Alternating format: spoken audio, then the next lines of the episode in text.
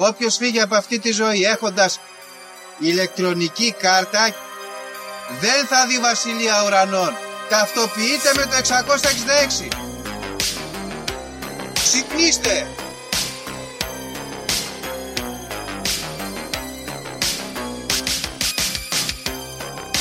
Αν διαβάζεις τα πούμε τα σύμπαντα είναι άπειρα.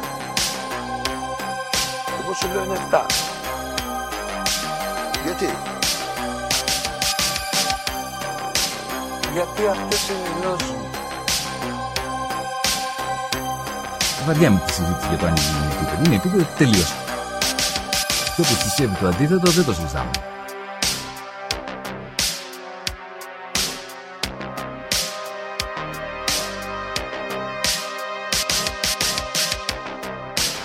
επειδή ανέβηκε στον ημιτό και του τόπου ένας εξωγήινος.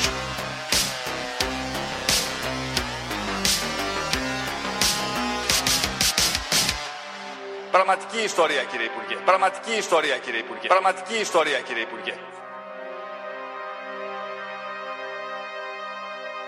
Φίλες και φίλοι της Λέση των Συνωμοσιών, καλώς ήρθατε σε ένα ακόμα επεισόδιο του Conspiracy Club. Είμαι ο Δήμος και όπως πάντα μαζί μου ο φίλος μου ο Γιώργος. Γιώργο, τι κάνεις μετά από τόσο καιρό, πώς είσαι; Παπάμ Δήμο, καλώς ήρθαμε. Επιστρέφουμε δυναμικά, έτσι, μάλλον θα δούμε. Μετά από ένα τρομερό διάλειμμα που κάναμε. Κάναμε διάλειμμα δικό μας, κάναμε διάλειμμα κόλπο γκρόσο. Και αυτό ήταν από μόνο του ένα κόλπο γκρόσο γιατί δύο μήνες δεν κάναμε τίποτα. Πώς σου φάνηκε; Ήταν καλό, ξεκούραστο, αλλά μου έλειψε κιόλας. Μου έλειψε. Και όπως μας στέλνουν και οι φίλες και οι φίλοι ότι τους λείψαμε κι εμείς και εμάς μας λείψατε, που δεν μας ακούτε, ξέρω εγώ. Α Σωστό. πούμε. Ναι, και αυτό το Δήμο έγινε επίτηδες για να διψάσει το κοινό, να ανέβει η ακροαματικότητα, να έρθουμε εμείς η μεγαλύτερη όρεξη, να φτιάξουμε καλύτερο content. Έτσι. Να, Ακριβώς, να ακριβώς. Αυτά. Μελετημένα πράγματα, παιδιά. Έχουμε Και επιχειρήσει ισχύει εδώ. αυτό στη ζωή γενικότερα. Ότι Βέβαια. άμα θες κάτι έχεις κολλήσει, δηλαδή θες να το βελτιώσεις, πρέπει να κάνεις ένα διάλειμμα. Ναι. Ακόμα δηλαδή και στα βάρη, όσοι φίλοι και φίλες κάνουν bodybuilding κλπ. το ξέρουν ότι στην ξεκούραση φτιάχνει το σώμα. Μπράβο. Και έτσι ακριβώς είναι και με όλες τις δραστηριότητες της ζωής Έτσι. και με άλλα πράγματα. Ωραία. Είναι πολλά, γίνανε πολλά σε αυτούς τους δύο μήνες. Μμμ. Πολλά σχετικά και ασχετα Μμμ. Είναι μια ταραχώδης περίοδος θα έλεγα. Ναι. Γενικότερα. Ε, Ίσως έχω ακού- αρχίσει να ακούω περισσότερες ειδήσεις. Δεν ξέρω, είναι οι διακοπές που με έκαναν να βλέπω ειδήσεις περισσότερο. Δεν ξέρω. Είναι που συζητάει ο κόσμος, έχουν δημιουργηθεί νέα. Δεν ξέρω Γιώργο, έχει γίνει χαμούλης. Κοίταξε να δεις, έχουν συμβεί, εγώ τρία πράγματα έχω στο μυαλό μου αυτή την περίοδο ότι έχουν συμβεί πολύ μεγάλα και ας πούμε να ξεκινήσω από το πιο ασήμαντο προς το πιο σημαντικό θα τα βαθμολογούσα ως πόλεμο στο Ισραήλ-Παλαιστίνη δημοτικές τοπικές εκλογές εκλογή Κασελάκη. Αυτά τα τρία παίζουν. Πολύ. Εγώ Γιώργο θα σε πάω και λίγο πιο πίσω, γιατί τα σκεφτόμουν λίγο σήμερα χρονολογικά. Εκεί στα τέλη Αυγούστου είχαμε το θέμα με τις ταυτότητες. Σωστό. που είναι και λίγο σχετικό με το τέτοιο. Μετά είχαμε τις θεομηνίες και λοιπές καταστροφές που έπληξαν ε, τη Θεσσαλία και λοιπά. Λείπουμε από τότε. ε. Ναι, λείπουμε από τότε, πραγματικά. είναι, ακούγεται πολύ, αλλά είναι, είναι και αυτά μέσα, ας πούμε, στα νέα που έχουμε αφήσει πίσω μας. Και ελπίζουμε ε, ειδικά το δεύτερο να το αφήσουμε για καιρό. Και ναι, πράγματι, όπως είπες, ε, Κασελάκης, φοβερή τέτοια. Οπότε μπορούμε να τα πιάσουμε από την αρχή. Να τι τα λες; πιάσουμε, ναι. Να ξεκινήσουμε από το, από το πιο σημαντικό, από την εκλογή Κασελάκη. Σύντροφοι και συντρόφισσες, ζήτω το νέο 21, πάμε για, βέβαια είναι 23, αλλά δεν πειράζει. Ε, έχουμε εκλογή μοντέρνου, μοντέρνου, φρέσκου, νεοπαλαιοπασοκικού ηγέτη στο χώρο της σοσιαλδημοκρατίας. Έτσι θα μπω μέσα με τα μπούνια. Λοιπόν, εκλέχθηκε ο Στέφανος Κασελάκης ενάντια στον τρομακτικό μηχανισμό, κομματικό μηχανισμό της μηχανής του ΣΥΡΙΖΑ. Εμφανίστηκε, ας πούμε, με καράτε θα πω εγώ μπήκε, με λακτίσματα. Μπήκε μέσα στην Κουμουνδούρου, της είπε χρακ, χρακ από εδώ από εκεί και πήρε το χρήσμα. Με υπασπιστή. Ναι. Θες να σου πω τι με πλήγωσε εμένα σε αυτή την ιστορία; Τι σε πλήγωσε; Και με πλήγωσε πάρα πολύ. Γιατί, τι; Ο Κασελάκης ανακοίνωσε την υποψηφιότητά του για το ΣΥΡΙΖΑ στις 29 Αυγούστου. Ωραία. Γιατί δεν περιμένει τέσσερις μέρες ο Μαλάκας να το κάνει 3 Σεπτέμβρη; Αυτό πιστεύω ότι ήταν λάθος ε, στρατηγικό. Θα το χαρακτηρίσω. Μπορεί, να, μπορεί βέβαια, γιατί το σκεφτόμουν κι εγώ, ότι μπορεί να γίνει και επίτες για να μην τον πούνε και υπερβολικά πασόκο, ας πούμε. Θα είχε όλο το πακετάκι, ήρθε από την Αμερική, ήρθε έτσι. Αυτοδημιούργητο κι αυτός. Τα Στάνφορντ εκεί πέρα, αυτοδημιούργητο κι αυτός. Ναι. Θα ήταν μια ώρα ένας ωραίος συγκριτισμός και είναι κρίμα γιατί άμα δεν τους δημιουργούμε εμείς, φτιάχνονται μόνοι τους και δεν είναι Σωστό. πάντα για καλό. Εντάξει, γενικά εγώ θα το πω, μπορείς να πεις και εσύ μετά τη γνώμη σου, αλλά εγώ θα το πω. Προσωπικά είμαι υπέρ Κασελάκης, Στέφανος. Μ' αρέσει. Γιατί είναι μοντέρνος, κάνει parkour, κάνει φτιαρίζει, πηγαίνει στη γιαγιά τη, παίρνει αγκαλιά, βγάζει το σκύλο του, έχει τον Τάιλερ. Που δεν, για να προλάβω εδώ τους political correct, δεν κάνω κανένα ομοφοβικό σχόλιο. Απλά είναι γαμάει ο Τάιλερ. Γιατί είναι ένας τύπος ο οποίος είναι σαν τουρίστας. Παίζει πριν να νόμιζε ότι η Ελλάδα είναι ένα μεγάλο νησί, ας πούμε. Δεν έχει ξαναδεί τίποτα, δεν έχει σχέση. Και έχει έρθει εδώ και λέει, ξέρω εγώ, Έχω εμπειρία, θα φτιάξουμε το σύστημα υγείας. Θα κάνω. Λες και έχει έρθει και έχει αναλάβει, ξέρω εγώ, τον μπακάλικο του, του, του Κασελάκη, ας πούμε, που το έχει πάρει από τον πατέρα του και έχει έρθει με τις μοντέρνες ιδέες από το Σικάγο να φτιάξει επιχείρηση. Είναι σαν κάτι. και έχει αρχίσει και γίνεται αυτό το φαινόμενο. Σαν κάτι ξένους που έρχονται και μένουν σε κάτι χωριά. Εγώ τους έχω συναντήσει στην ορεινή Μάνη, ας πούμε, που έρχονται και δουλεύουν από εδώ γιατί τους αρέσει το μέρος και αναλαμβάνουν το Μπράβο. καφενείο και βάζουν αβοκάντο τόστ, ας πούμε. ναι, ναι. στο καφενείο της Πετρίνας. είναι, είναι, είναι κάτι τέτοιοι τύποι. Οι οποίοι είναι πολύ, ο- πολύ όμορφο. Είναι πολύ Ναι, όμορφο να τους οπότε, βλέπεις. εγώ πιστεύω ότι έχει όλο το πακέτο και μου αρέσει επίσης γιατί βλέπουμε, ας πούμε, στο Πασόκ, στο Πασόκ Λόσα Λανθάνου, Αλήθο Βαλέτο. Βλέπουμε, ας πούμε, στο ΣΥΡΙΖΑ ότι υπάρχουν ξεκάθαρα αυτές οι δύο τάσεις, η πασοκική και η παλαιοαριστερή, και έχουν πέσει τα πατώματα τώρα οι παλαιοαριστεροί ότι μας πήρε το κόμμα ο, ο, ο Democrat, ήρθε εδώ ο Democrat να μας πάρει το κόμμα, και έχει ένα πλάκα, έχει μια, έχει μια καλή φάση, ας πούμε, αυτή η διαμάχη. Είμαι υπέρ. Πιστεύω ότι έδωσε, έδωσε content. Ναι. Είναι, έχει πονέσει το κουκουέ εσωτερικού. Ε, έχει, δεν, δεν το έχει πάρει πολύ καλά. Ήταν η πρώτη, νομίζω, πληγώθηκε με τον Κωνσταντόπουλο μία φορά και τώρα αποτελειώθηκε.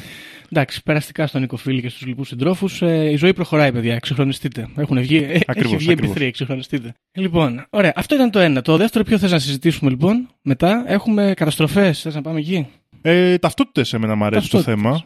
Είχε, έγιναν ε, μαζικές ε, ε, εισρωές στα τέλη Αυγούστου από συμπολίτες μας οι οποίοι δεν θέλουν να πάρουν την καινούρια ταυτότητα Ναι. που θα έχει μικροτσίπ και λοιπά και τα βιομετρικά στοιχεία, τα λεγόμενα και Μμμ. όλα αυτά και δεν μπορούσαν να βγάλει ταυτότητα. Δηλαδή είχαν μπλέξει όσοι ήθελαν όντως να βγάλουν Έχει τον πω στο ταυτότητα. σύστημα. Είχαν μπλέξει άσχημα, ναι. Ε, εμένα η απορία μου είναι, είδα την καμπάνια στα social media κλπ. Αλλά η απορία μου είναι πώς οργανώθηκε Γιώργο. Ποιος πιστεύεις ότι είναι πίσω από την οργάνωση εναντίον των ταυτοτήτων; Κοίτα, πιστεύω ότι είναι. Καλά, εντάξει. Είναι νομίζω οι ίδιοι που και παλαιά επί Χριστόδουλου βγαίνανε και φωνάζανε. Δηλαδή είναι διάφοροι παπάδες από αυτούς τους μάχημους. Εγώ θα τους λέω κουκουέ παπάδες. Αυτοί είναι οργανωμένοι με, με μηχανισμό από πίσω και έχουν ρε παιδί μου μια εμπειρία. Είναι τέτοιου τύπου. Και το κόμμα Νίκη, πιστεύω. Κόμμα Νίκη, το οποίο είναι το παρακλάδι. Πώς ήταν ο όπλα, ας πούμε, στην αντίσταση του Κουκουέ, είναι κόμμα νίκη, Οκ. ας πούμε. Αυτοί νομίζω οργανώσανε και με Βελόπουλοι κτλ. Βέβαια, έχουμε και κάποιους άλλους, με τους οποίους εγώ με αυτούς είμαι πραγματικά. Τι πιστεύω ότι το κρατάνε ζωντανό. Έχουμε τους λεγόμενους αναρχικούς του βουνού τους ανθρώπους, τον Μπάτρικ Λεωμένη και τους λοιπούς, τους Χριστιανοταλιμπάν, τους ανα... τους Χριστιανοαυτόνομου που λέμε, οι οποίοι Μμμ. δεν ξέρω πόσο οργανωμένοι είναι, αλλά σίγουρα βγάζουν ένα μήνυμα εκεί έξω και λέει όχι στις ταυτότητες, όχι στο τσιπάκι. Το λέγανε Ναι, και από ναι. πριν αυτοί, είναι- δεν έχουν πρόβλημα. Και ο Πάτερ Κλεωμένης έχει ξανακάνει μπάσιμο στα social media και YouTube, έχει αρχίσει πάλι ανεβάζει, οπότε και από εκεί πιθανότατα. Ναι, Ε, εμένα η ερώτησή μου είναι, εγώ που έχω ας πούμε αμφιβολίες για τις νέες ταυτότητες και τον αριθμό πολίτη, αλλά μη χριστιανικές, Ναι. ε, να συνταχθώ ή όχι με αυτούς τους ανθρώπους, δεν ξέρω, μπερδεύομαι. ε, Είμαστε έτοιμοι σαν ε, αντιστασιακά συνωμοσιολογικά κινήματα να δεχτούμε κάθε μορφή αντίδρασης ή δεν είμαστε ακόμα έτοιμοι, Γιώργο, θα σου πω, πιστεύεις; εγώ γενικά που είμαι της ενότητας και της συσπήρωση, θα εδώ θα πω όχι. Μμμ. Θα Οκ. πω όχι γιατί έχουμε ιδεολογικές διαφορές που μας χωρίζουν βαθιά και δεν πάμε μπροστά. Εγώ δεν μπορώ να συνταχθώ με παπάδες, έχω ένα πρόβλημα. Μας χαλάσανε τον παγανισμό πολλά χρόνια πριν και έχω κόμπλεξ. Να το, να το πούμε έτσι, ότι έχουμε αισθητικές διαφορές. Ναι. Γιατί εγώ τώρα να κάθομαι με τους μαυροφορεμένους εκεί πέρα δεν μπορώ. Αγριεύεσαι δεν μπορώ. λίγο, είναι περίεργο, ναι. Αγριεύομαι, αγριεύομαι. Ακριβώς. Οπότε λέω όχι. Βέβαια, με πάτερ Κλεομένη και λοιπούς, κατέβαινα μια πορεία να φωνάξω, ας πούμε, για το δεν θέλω κάρτα πολίτη και νούμερο και τέτοια. Γιατί αυτούς τουλάχιστον τους σέβομαι.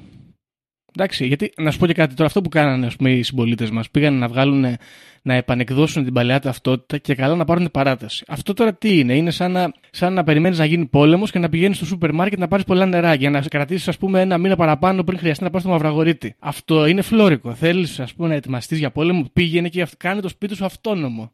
Κατάλαβες, πήγαινες. Εμένα αυτή, αυ, αυτή ακριβώς είναι η, και εμένα η διαφωνία μου γιατί αυτή η στρατηγική είναι τύπου πολιτικής πίεσης και λίγο έτσι φλομπέ και δεν μ' αρέσει. Δεν μ' αρέσει. Αυτό ήταν και εμένα η κυρία αντίδρασή μου. Βέβαια, να πούμε εδώ ένα άλλο ενδιαφέρον που το διάβασα σήμερα, ότι αρχίζουν και βγαίνουν οι αριθμοί αυτοί του πολίτη που λέμε, το καινούριο νούμερο, και αυτό το νούμερο θα είναι το αφημί, με τρία επιπλέον ψηφία, τα οποία θα τα μπορείς να μπεις και να τα διαλέξεις από τα διαθέσιμα. Τρία όμως.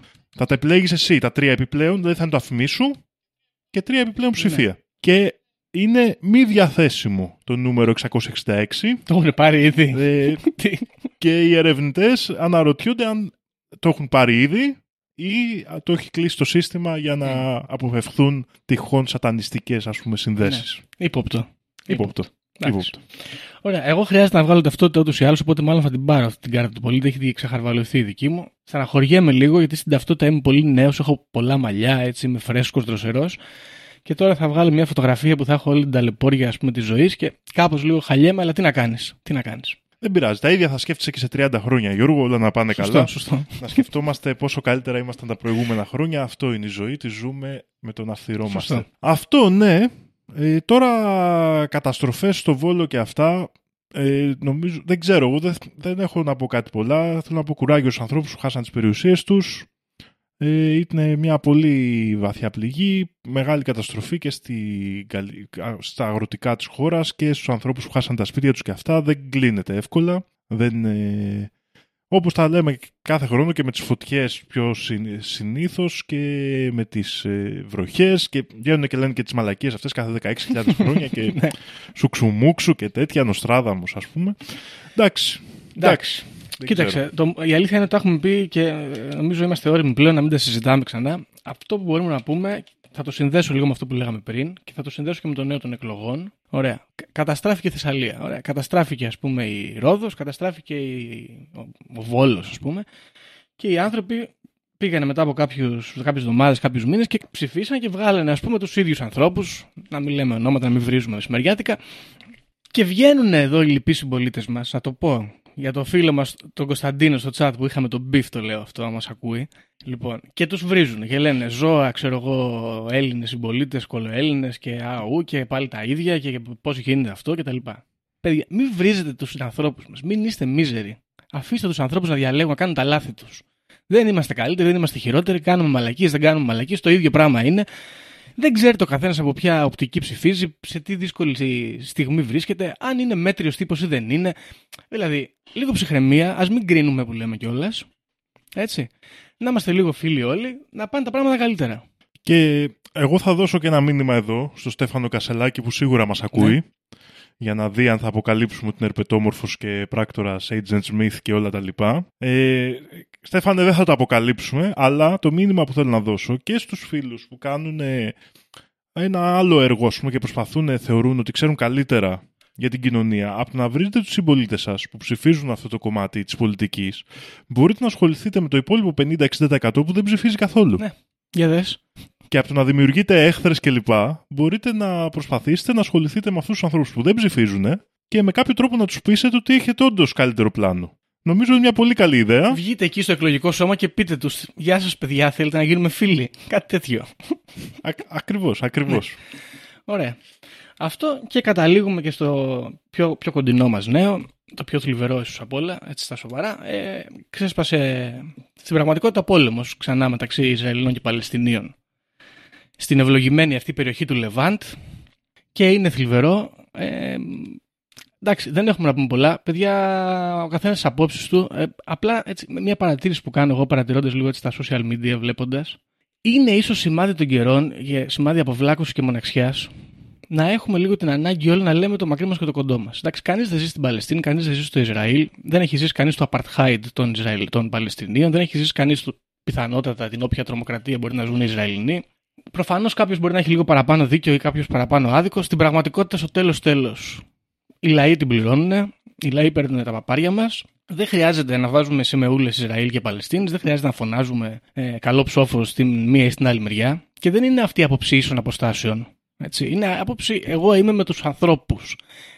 Είμαι με, τις, με τους ανθρώποι. Οι άνθρωποι δεν θέλουν να σκοτώνονται στην πλειοψηφία. Άμα τους αποκτηνώσεις θα γίνουν τέτοιοι. Άμα δεν τους αποκτηνώσεις θα κάθονται και θα κάνουν μπάνιο στις όμορφες αυτές γαλάζιες και χρυσές ακτές της Ανατολικής Μεσογείου. Κάπως έτσι το σκέφτομαι. Γιατί βλέπεις τώρα στα social media τα κτίνη της Χαμάς και πώς βιάζουν τους νεκρούς και οι κακοί Ισραηλινοί που πάνε και μπετώνουν τα πηγάδια των Παλαιστινίων και όλα τα σχετικά. Εντάξει, λίγο ψυχραιμία δεν κερδίζουμε τίποτα με το να είμαστε, να, να φορτωνόμαστε με τέτοια τοξικότητα και ασχήμια. Είναι ήδη αρκετά άσχημη και από άνθρωποι η κατάσταση αυτή. Και όπως λέγαμε και με το φίλο μας τον Φίλιππο, μάλλον είναι το τίμημα της ύβρης που διαπράττουμε μένοντας σε αυτή την ευλογημένη περιοχή της Μεσογείου.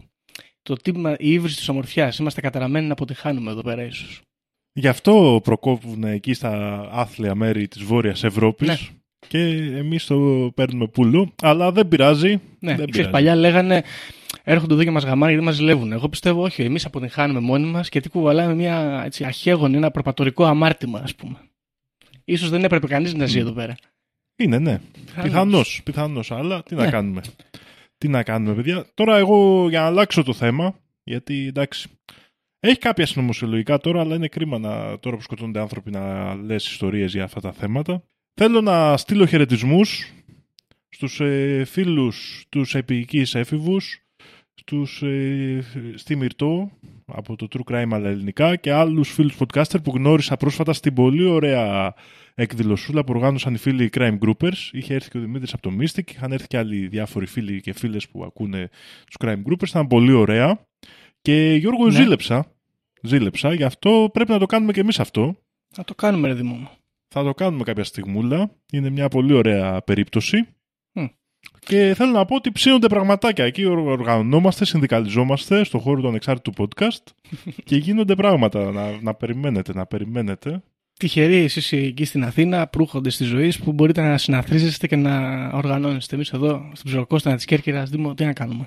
Γιατί και εσύ εκεί έχεις πόσα podcast. Πόσα podcast. Έχει μικρό, το μικρό κίνημα podcast από την Κέρκυρα. με το έκτακτο δελτίο να θυμίσουμε και άλλους φίλους να μπαίνετε να ακούτε. Ναι. Με το ε, Serial Killers που δεν ε, προχώρησε πολύ αλλά είναι πεθάνει αυτό. είναι ενδιαφέροντα τα επεισόδια άμα δεν τα έχετε ακούσει. Ε, τι άλλο έχουμε από την Κέρκυρα; και έχουμε καινούριο αθλητικό podcast στα Σκαριά. Τα σκαριά. Στα Σκαριά. Ναι, η μαρμίτα από την Κέρκυρα. Ετοιμαστείτε. Ακριβώς. Θα σου πω, εγώ το σκέφτομαι αυτό γιατί λέμε να καλύπτουμε το τοπικό εδώ της Κέρκυρας και να φέρνουμε διάφορους μπαρμπάδες συνδικαλιστές του, ξέρω, εγώ, του Ολύμπου, του ΑΟ Κέρκυρα και άλλων τέτοιων να τσακώνονται γηπαιδικά στα, στα κερκυραϊκά. Πιστεύω είναι πιασάρικο. Είναι καλό. Θα δούμε. Εγώ, εγώ θα το άκουγα. Εγώ θα το άκουγα. Ε, είναι πολλά πράγματα. Να στείλουμε και στα, στους άλλους φίλους που έχουμε podcaster, μιας και τους πιάσαμε τώρα, να στείλουμε χαιρετίσματα στο νοσταλγικό Βεβαίως. podcast. Ξεκίνησε η Του δεύτερη Μαντούνι, σεζόν. Να πούμε. Να στείλουμε... Ξεκίνησε και αυτός δυναμικά. Όλοι έχουμε ξεκινήσει αυτές τις μέρες και οι Crime Groupers νομίζω τώρα Μμ. βγάλουν επεισόδιο. Να στείλουμε τα φιλιά μας στους φίλους ε, σας stories. Βεβαίως. Που και αυτοί άκουγα προηγουμένως το επεισόδιο για τα ορφικά. Είναι πάρα πολύ ωραίο και πολύ ενδιαφέρον θέμα και θα το πιάσουμε κι εμείς κάποια στιγμή. Κοντά είμαστε. Θα το κλέψουμε κι εμείς. Ναι, ναι. Και αυτό.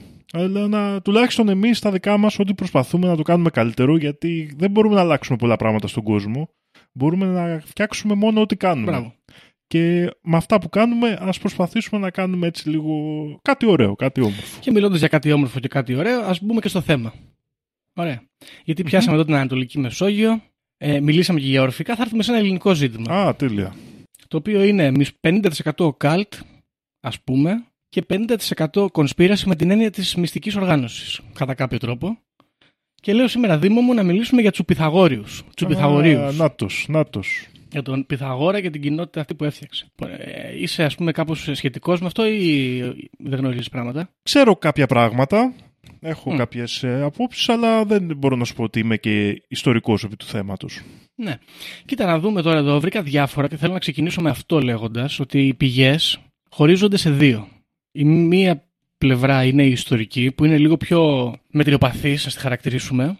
Και η άλλη είναι η πιο έτσι Wicca περίπτωση, όπου είναι πιο ένθερμη. Ναι. ως προς τις ε, διακρίσεις ας πούμε, και τις ικανότητες και τις ε, ανακαλύψεις που κάνανε οι Πυθαγόροι και ο Πυθαγόρας κατά κόρον. Ε, εμείς εδώ επειδή δεν είμαστε φλόροι και ξενέρωτοι θα μιλήσουμε για τις Wicca πηγές, τις πιο New Age πηγές, τις οποίες είναι πιο φαντεζή και αγαπάνε περισσότερο τον Πυθαγόρα. Θα έρθουμε κι εμείς λοιπόν εδώ λίγο θετικά προκατηλημένοι μαζί του και θα τον κρίνουμε στο τέλος, anyway. Είναι πολλά τα δρόμενα, Δήμο, για τον Πυθαγόρα. Θα προσπαθήσουμε να τα βάλουμε σε μία σειρά. Λοιπόν, αρχικά θα πρέπει να πούμε ότι ο Πυθαγόρας ήταν Έλλην, έτσι. Έλλην καταγόμενος από τη Σάμο, γεννημένος το 580 π.Χ. και πέθανε γύρω στα 80 έτη ζωής, πάλι π.Χ. προφανώς, στα 500 περίπου δηλαδή. Πρέπει επίσης να πούμε ότι, πριν ξεκινήσουμε να αναφέρουμε τα διάφορα, ότι ο Πυθαγόρας και μάλλον περισσότερο η κοινότητά του, παρά ο ίδιος, αλλά και ο ίδιος σε έναν βαθμό, ε, δεν άφησε πάρα πολλά χειροπιαστά στοιχεία για το τι ακριβώς συνέβαιναν και ιδιαίτερα η μυστική αυτή η κοινότητα που είχε φτιάξει ήταν πάρα πολύ εσωστρεφής. Οπότε ό,τι γνωρίζουμε για αυτόν προκύπτει από τους γνωστικούς και τους θεοσοφιστές οι οποίοι ήταν πολύ φαν, οι Μπλαβάτσκι ας πούμε είναι πολύ φαν. Και προκύπτει και από, τους, από τα διάφορα μέλη μάλλον της κοινότητας αυτής όπου μετά τη διάλυσή της έφυγαν και σκόρπισαν σε διάφορα σημεία της Μεσογείου και φτιάξανε διάφορα κινήματα νεοπλατωνικά κτλ νεοπιθαγορικά και μεταφέρανε ας πούμε διάφορες διδαχές και τρόπους ε, ζωής που εξασκούσαν οι Πυθαγόροι και κάπως ήταν λιγότερο κλειστά και έτσι μείνανε στην ιστορία ας πούμε. Γενικά εν ολίγης, αυτό θα το δείτε και όποιοι μπείτε στις πηγές, θα δείτε ότι είναι λίγο αντικρουόμενα μερικά πράγματα, κάποια αμφισβητούνται, θα τα αναφέρουμε εμείς και βλέπουμε. Anyway, σε κάθε περίπτωση ο Πυθαγόρας ήταν λοιπόν ένας άνθρωπος που γεννήθηκε στον ελλαδικό χώρο στο νησί της Σάμου το 580 όπως είπαμε και ο πατέρας του είχε λάβει μια προφητεία πριν αυτός γεννηθεί ότι ο γιος του αυτός που θα ερχόταν στη ζωή θα ήταν ένας τρομερός ε, σπόνσορας, benefactor της ανθρωπότητας. Ήταν προορισμένος δηλαδή για μεγάλα πράγματα. Και αυτό μάλιστα θα το δούμε και αργότερα να επανέρχεται όταν θα δούμε διάφορους ακολούθους του να πιστεύουν ότι ο Πυθαγόρας ήταν κάποιο είδους μετενσάρκωση του Απόλλωνα.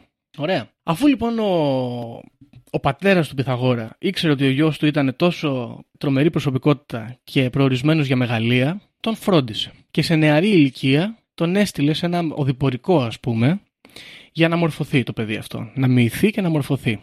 Ωραία. Ξεκινάει λοιπόν ο Πυθαγόρας το ταξίδι του και πηγαίνει στη μακρινή Βαβυλώνα όπου περνάει περίπου 12 χρόνια και εκεί συναναστρέφεται με τους μάγους και τους ιερείς της Βαβυλωνίας οι οποίοι τον μειούν σε διάφορα μυστήρια και κατά τον ίδιο τον μαθαίνουν να εξασκεί τον τέλειο τρόπο λατρείας του Θεού ο Θεός θα δούμε εδώ πέρα ότι όπως ε, συνηθίζονταν εκείνα τα χρόνια ήταν, ε, μπορεί να ήταν διάφορες θεότητες από διάφορα πάνθεα που είχαν οι διάφορες περιοχές, συνυφασμένα μερικές φορές ή και όχι, αλλά υπήρχε και η γενικότερη αίσθηση όπως την παρουσιάζουν και οι γνωστικοί του Θεού ως μία οντότητα, μία ύπαρξη, η οποία είναι ας πούμε ο κόσμος, η, η φύση ας πούμε, η, η ύπαρξη.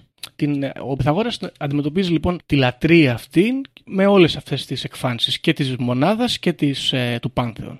Δεν έχει πρόβλημα. Αφού λοιπόν ολοκληρώνει εκεί τις ε, μίσεις του με τους μάγους της Βαβυλώνας, φεύγει και κατευθύνεται στην Αίγυπτο. Εκεί περνάει περίπου 22 χρόνια και γίνεται μαθητής από διάφορους ιεροφάντιδες και συγκεκριμένα γνωρίζουμε ότι παίρνει και κάποιο είδους ε, συστατική επιστολή από τον Φαραώ Αμάσης για να να πάει στην Ηλιούπολη, Χελιόπολης και να μοιηθεί μαζί τους τέλος πάντων. Αυτοί εκεί βέβαια, επειδή ήταν και αυτή μια κλειστή κοινότητα και δεν πολύ ψινόντουσαν να δεχθούν ανθρώπους οι οποίοι δεν ήταν και Αιγύπτιοι και δεν ήταν και ίδιας θρησκείας και φιλοσοφίας, βρίσκουν διάφορες ε, δικαιολογίες και διάφορα τερτύπια για να μην τον δεχθούν και τον στέλνουν σε μια άλλη σχολή στην πόλη Memphis, όπου εκεί τον δέχονται και εκεί πραγματικά κάνει ένα μικρό breakthrough γιατί αρχίζει να μαθαίνει διάφορες γραφές, μαθαίνει και τις τρεις Αιγυπτιακές γραφές, τα, τα κοινά ας πούμε, τα αερογλυφικά και τα, την ιερή γραφή ας πούμε. Των ιερέων, ναι. Ναι, των ιερέων των ε, Αιγυπτίων και σύμφωνα με τον ίδιο ήταν από τα πιο χαρακτη... χαρακτηριστικά ας πούμε, ταξίδια που έκανε, μάλλον αυτό που τον σημάτισε και περισσότερο. Μετά από εκεί φεύγει και κατευθύνεται προς την Κρήτη. Στην Κρήτη συναντάει διάφορους μάντιδες και μύστης ανθρώπους, όπου τον μειούν και αυτοί σε διάφορα ελληνικά μυστήρια, τύπου Πυθία, μαστουρωτικά όργια και διάφορα ε, ε, τύπου ελευσίνια μυστήρια που δεν γνωρίζουμε ιδιαίτερα ακριβώς τι έγινε. Περνάει Αυτά ιδιαίτερο. τα ωραία. Ακριβώς. Περνάει ιδιαίτερο χρόνο στο σπήλαιο των ιδέων, όπου εκεί συναστρέφεται με τον Επιμενίδη, έναν ε, προφήτη ας πούμε της περιοχής, ο οποίος ξέρουμε για για αυτόν ότι ήταν αυτός ο οποίος είχε βοηθήσει ας πούμε στην Αθήνα με τον ε, με, με, με την Πανούκλα που είχε πέσει τότε και δεν είχε δεχθεί και προσφορά. Έχει σημασία αυτό γιατί αυτοί του δώσανε υποτίθεται χρήματα πολλά και αυτός έφυγε από εκεί με ένα απλό κλονάρι ελιάς γιατί είπε ότι δεν μπορώ να δεχθώ χρήματα για το πνευματικό δώρο που έδωσε ας πούμε, στους Αθηναίους γιατί θεωρούσε ότι τους έσωσε με πνευματικό τρόπο και θα το δούμε αυτό γιατί αργότερα πώς επηρεάζει τον Πυθαγόρα γιατί αυτή ας πούμε η ιδέα ότι η πνευματικότητα δεν μπορεί να έχει υλικό αντίκτυπο περνάει και στην Πυθαγόρια κοινότητα. Μμμ. Τέλος πάντων, ε, ο Πυθαγόρας εκεί πέρα μορφώνεται και διδάσκεται στα ελληνικά μυστήρια και πιθανότατα εκεί, από εκεί προκύπτει και η, η μεγάλη του αγάπη προς τη μουσική και, την, ε, και τη γυμναστική. Γιατί αυτό που μπορούμε να πούμε είναι ότι ο Πυθαγόρας ήταν ένας άνθρωπος ο οποίος γνώριζε ας πούμε επιστημονικούς κλάδους αρκετούς της εποχής και θεωρούταν ας πούμε ειδικός στον κλάδο των μαθηματικών, της αστρονομίας, της μουσικής, της ιατρικής αλλά και της εκγύμνανσης. Ε, κλασικό θα μου πεις αυτό τώρα με το σώμα ε, και τους αρχαίους Έλληνες αλλά και αυτό θα, θα, θα παίξει το ρόλο του αργότερα πάλι στο, στον τρόπο που δημιουργείται αυτό το καλτ. Τώρα, ε, άλλο που γνωρίζουμε για τον Πυθαγόρα ήταν, είναι ότι θεωρούταν ένας άνθρωπος ο οποίος ήταν πάρα πολύ ιδιαίτερος εμφανισιακά, ήταν ας πούμε χαρακτηριστικά όμορφος και ελκτικός. Θεωρούταν επίσης πάρα πολύ νυφάλιος και προσπαθούσε πάντοτε να μην δείχνει πολύ έντονα συναισθήματα, είτε αυτά ήταν χαρούμενα, είτε λυπημένα, είτε συναισθήματα θυμού. Πάντα ε, ο ίδιος ε, παρουσίαζε ένα μετριοπαθές ας πούμε προσωπείο Στοικός πριν τους στοικούς, ας πούμε. Ακριβώς, ναι, κάπως έτσι, σαν επικούριος, ας το πούμε. Ε, και πολύ χαρακτηριστικά λέει ότι σε, περι, σε περιπτώσεις που ένιωθε ότι έχανε τον έλεγχο, τραγουδούσε ύμνους από ομυρικούς ύμνους, από την Ιλιάδα και την Οδύσσια, για να διαλογιστεί, ας πούμε, κατά κάποιο τρόπο. Τώρα, όσον αφορά το πιο ιδεολογικό, ας το πούμε, φιλοσοφικό κομμάτι του Πυθαγόρα, χαρακτηρίζεται πάλι από αυτή τη Wicca κοινότητα που τον μελετά ως ένας πάρα πολύ φιλάνθρωπος και ουμανιστής άνθρωπος ο οποίος είχε μια γενικότερη απέχθεια ενάντια στη βία και μια γενικότερη ενσυναίσθηση η οποία μάλιστα περνάει και εκτός των ανθρώπων και στο ζωικό βασίλειο στο οποίο θα δούμε πάλι ξανά αργότερα ότι είχε μια ιδιαίτερη αγάπη. Μάλιστα για τα ζώα υπάρχει η φήμη, πάλι στο μεταφυσικό κομμάτι, ότι ο Πυθαγόρας είχε την ικανότητα να συνδιαλέγεται με τα ζώα ακόμα και τα ιδιαίτερος άγρια. Δηλαδή όχι μόνο με τα οικόσιτα, αλλά και με τα μη εξημερωμένα. Ωραία δύναμη είναι αυτή. Ωραία ναι, είναι. speak, speak with Και- animals. Και εγώ στο D&D, ας πούμε, μ' άρεσε πάντα αυτό το... Αυτό, ναι. Να Speak παίρνεις with στοιχεία animals. από τα ποντίκια. Επίσης, ένα άλλο ενδιαφέρον που έχει εδώ ο Πυθαγόρας είναι ότι υπάρχουν διάφορες ιστορίες που τον τοποθετούν σε διαφορετικά μέρη της Ιταλίας, όπου είναι το τελευταίο μέρος στο οποίο μετακομίζει, ας πούμε, ο Πυθαγόρας στα ταξίδια του. Στο Γκρότονα, ε. στον Κρότονα ακριβώς. Φαίνεται ας πούμε να υπάρχει την ίδια χρονική περίοδο στη Σικελία, ξέρω εγώ, στον Κρότονα, στην Καλάμπρια κτλ. Ε, και να δίνει διαλέξεις και να οργανώνει εκεί τις κοινότητες, πράγμα φυσικά αδύνατο και του έδινε πάντα αυτή την ικανότητα, την, το, το μανδύα ας πούμε του σχεδόν θεϊκού ατόμου. Και γενικά θα σου πω ότι διαβάζοντας και ένα, σε ένα βιβλίο για διάφορες προσωπικότητες που μοιάζανε ας πούμε με τον Χριστό, υπάρχουν δύο-τρία πρόσωπα που τώρα που μου διαφεύγουν τα ονόματά τους, οι οποίοι είναι μετά τον Πυθαγόρα και παρουσιάζουν όλοι αυτά τα στοιχεία που λέμε τώρα, να μπορούν να μιλάνε με τα ζώα, να μπορούν να έχουν σχεδόν οι αματικές ικανότητες ας πούμε να σαγηνεύουν τα πλήθη με ένα ειρηνευτικό μήνυμα. Νομίζω κλασική τέτοια περίπτωση είναι ο Απολώνιος ο Τιανεύς. Μπράβο, Ε, και Απολλώνιος είναι γνωστή ένας από αυτούς. περίπτωση τέτοια. Αυτοί λοιπόν οι άνθρωποι ε, είναι επηρεασμένοι από τον Πυθαγόρα και υποτίθεται ότι μελέτησαν διάφορες από τις διδαχές του και μια- είναι ας πούμε σαν προ-χριστιανικές μορφές του Ιησού. Του Κάπως. Μεσσία, ναι. Ναι, Ε, αλλά πολύ κοντά στο πώς περιγράφεται Ναι, ναι, ναι. Ας πούμε, ο Ιησούς, έτσι. Λοιπόν, ο Πυθαγόρας λοιπόν πηγαίνει στον Κρότονα, όπως πάμε στην Ιταλία και εκεί φτιάχνει και την κοινότητα. Την ε, Πυθαγόρια αυτή κοινότητα. Η Πυθαγόρια αυτή κοινότητα ήταν ένα κλειστό γκρουπ το οποίο είχε μέσα άτομα τα οποία ζούσαν κατά πάσα πιθανότητα και εδώ πέρα είναι μια πληροφορία η οποία είναι αντικρουόμενη. Κάποιες από τις πληροφορίες λένε ότι τα μέλη ζούσαν σε μια κοινότητα όλοι μαζί. Κάποιες άλλες πηγές λένε ότι τα άτομα ζούσαν κανονικά στην πόλη, στα σπίτια τους, αλλά πολύ συχνά συναντιόντουσαν σε συγκεκριμένο μέρος, στο σπίτι ενός ας πούμε από τα μέλη, και κάνανε εκεί όλες τις διδαχές τους και τα μυστήρια που κάνανε χωρίς αναγκαστικά να ζουν σε κάποιο κοινόβιο. Οι περισσότερες βέβαια ιστορίες λένε ότι ζούσαν όλοι μαζί σε ένα κοινόβιο. Τώρα, θα πρέπει να πούμε ότι ο Πυθαγόρας επιστρέφει στη Σάμο πριν πάει στην Ιταλία και φτιάχνει μια πρώτη κοινότητα, η οποία ονομάζεται Semi-Circle, η οποία έχει κάποια χαρακτηριστικά τέτοιου τύπου. Το ημικύκλιο του Πυθαγόρα. Ακριβώς. Ναι, έχει κάποια τέτοια ε, στοιχεία. Δεν είναι τόσο οργανωμένο και τόσο επιδραστικό και, και γρήγορα διαλύεται ε, λόγω πολιτικών λόγων στη Σάμο τέλος πάντων. Αλλά από ό,τι φαίνεται ο Πυθαγόρας είχε, είχε τη φασούλα να κάνει αναρχοκοινότητα από πριν. Και πηγαίνει λοιπόν στην Νότια Ιταλία, στον Κρότον όπως είπαμε, και μαζεύει διάφορα άτομα με τις πολύ, πολύ χαρισματικές ομιλίες που κάνει και με τα πίτσι πίτσι ας πούμε τα κοινωνικά που έκανε δεξιά και αριστερά. Μαζεύει μερικές χιλιάδες από ακολούθους, από ό,τι λέει εδώ η πηγή, και ξεκινάνε αυτήν την, την κοινότητα. Έχει ένα ενδιαφέρον, διότι η κοινότητα αυτή ήταν επιδραστική και έξω από τα όρια της και στην υπόλοιπη κοινωνία. Και μάλιστα το 510 π.Χ. ο Πυθαγόρας, και θα λέμε π.Χ. τώρα που έχουμε πολλούς Χριστούς, ο πυθαγορας ε, βοηθάει, ας πούμε, την πόλη κράτος αυτήν να πετύχουν μια πολύ σημαντική στρατιωτική νίκη ε, ενάντια σε μια άλλη γειτονική χώρα, ε, πόλη μάλλον σωστά. Έπειτα από αυτήν την νίκη, στην οποία όπως είπαμε έπαιξε πολύ σημαντικό ρόλο, γιατί εμπλεκόταν στα πολιτικά, προσπαθώντας να περάσει τις φιλοσοφίες της κοινότητάς τους στην υπόλοιπη κοινωνία, ε, οι ίδιοι κάτοικοι και οι πολιτικοί αυτής της περιοχής προσπαθούν να αγκαθιδρύσουν έπειτα από αυτή την νίκη, όπως είπαμε, μια δημοκρατική τύπου κοινότητας και ένα ας πούμε, σύνταγμα, κάπως σαν των Αθηναίων, όπου ο Πυθαγόρας δεν πολύ ψινόταν και χρησιμοποιεί όποιους μοχλούς είχε πολιτικούς για να το αποτρέψει και ξεκινάει μια ψηλοεπανάσταση μέσα στον Κρότονα εναντίον του, όπου βγαίνουν τα πλήθη στους δρόμους και τους παίρνουν φαλάγγι, τους πλακώνουν στο ξύλο, τους καίνουν τα σπίτια πεθαίνουν πάρα πολλά άτομα της κοινότητας, πιθανότατα και ο Πυθαγόρας. Υπάρχει μια τέτοια άποψη. Και εκεί διαλύεται η κοινότητα. Υπάρχει και η άποψη που λέει ότι ο Πυθαγόρας φεύγει και αυτοεξορίζεται και πηγαίνει σε κάποια μέρη της Ιταλίας άλλα ή επιστρέφει στην Ελλάδα, ανάλογα την πηγή, και πεθαίνει, ας πούμε, από γυρατιά. Αυτό τέλος πάντων είναι πάνω κάτω όλο το σάγκα της κοινότητας.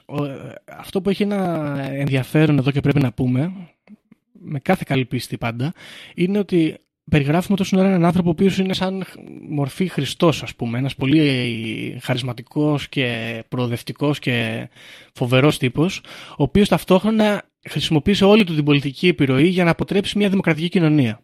Αυτό δεν είναι κάτι πάρα πολύ καινούριο, γιατί σαν φιλόσοφος, όπως ο ίδιος χαρακτήριζε τον εαυτό του, θεωρούσε, όπως και άλλοι φιλόσοφοι έπειτα από αυτόν, ότι δεν μπορείς να δώσεις πολιτική ελευθερία και δύναμη στην πλέμπα, το λαό, ο οποίος δεν μπορεί να τη διαχειριστεί. Και γι' αυτό το λόγο οι δημοκρατίες, ας πούμε, είναι ένα λούμπεν στοιχείο διακυβέρνησης μιας ε, πόλης, ενός κράτους. Γιατί θα κάνουν συνέχεια λάθη, δεν ξέρουν καλύτερα από αυτό και χρειάζονται ένα φιλόσοφο βασιλιά, ας πούμε, στην πραγματικότητα, όπως λένε και οι, οι Έλληνες φιλόσοφοι. Ναι. Βλέπουμε και μια, και μια πλατωνική, ας το πούμε έτσι, προσέγγιση έτσι, μιας ε, φωτισμένης ας πούμε δεσποτείας σαν ε, το προτιμότερο σύστημα διακυβέρνησης. Ναι, ναι, ακριβώς. Είναι ακριβώς η άποψη που παρουσιάζει ο Πλάτωνας για το φιλόσοφο Βασιλιά αυτή εδώ πέρα που θέλει και ο Πυθαγόρας να πετύχει στον Κρότονα. Τώρα, αυτή όπως είπαμε είναι η φάση του Πυθαγόρα. Έτσι. Αυτή ήταν η ζωή του, αυτή ήταν η κοινότητα και έτσι τελείωσε. Και έτσι κάπως και ο Πυθαγόρας, ας πούμε, πέθανε. Τα μέλη, όπως είπαμε και στην αρχή, διασκορπίζονται και στείλουν δικές τους κοινότητες και κάνουν παραλλαγές τύπους αιρέσεις, ας πούμε, θα μπορούσαμε να τις πούμε, ε, της κοινότητας αυτής και μετεξελίσσονται αργότερα στους, ε, πολύ αργότερα και όλα, στους θεοσοφιστές και στους γνωστικούς και έχουμε τέτοιες επιρροές. Επίσης να πούμε ότι ο τρόπος με τον οποίο λειτουργούσε κάπως η κοινότητα αυτή, όταν θα την αναλύσουμε τώρα σε λιγάκι, θα μας θυμίσει ιδιαίτερα και κάπως τις πιο μοντέρνες μυστικές οργανώσεις και κοινότητες, των Μασόνων ας πούμε, Ιλουμινάτη και διάφορων άλλων. Ε, πρέπει να πούμε εδώ βέβαια ότι υπάρχει και μια ειδική κατασκευή εδώ πέρα γιατί ε, οι Βυθαγόροι είχαν το εξής χαρακτηριστικό, ότι μαζεύονταν πολλές φορές χωρίς απαραίτητα με τον ίδιο τον Πυθαγόρα και συζητούσαν πράγματα που είτε είχαν μάθει αλλού, είτε τα δημιουργούσαν νέα γνώση, ας πούμε, στις εσωτερικές τους διαδικασίες. Και όλα αυτά απονέμονταν στον Πυθαγόρα. Ναι.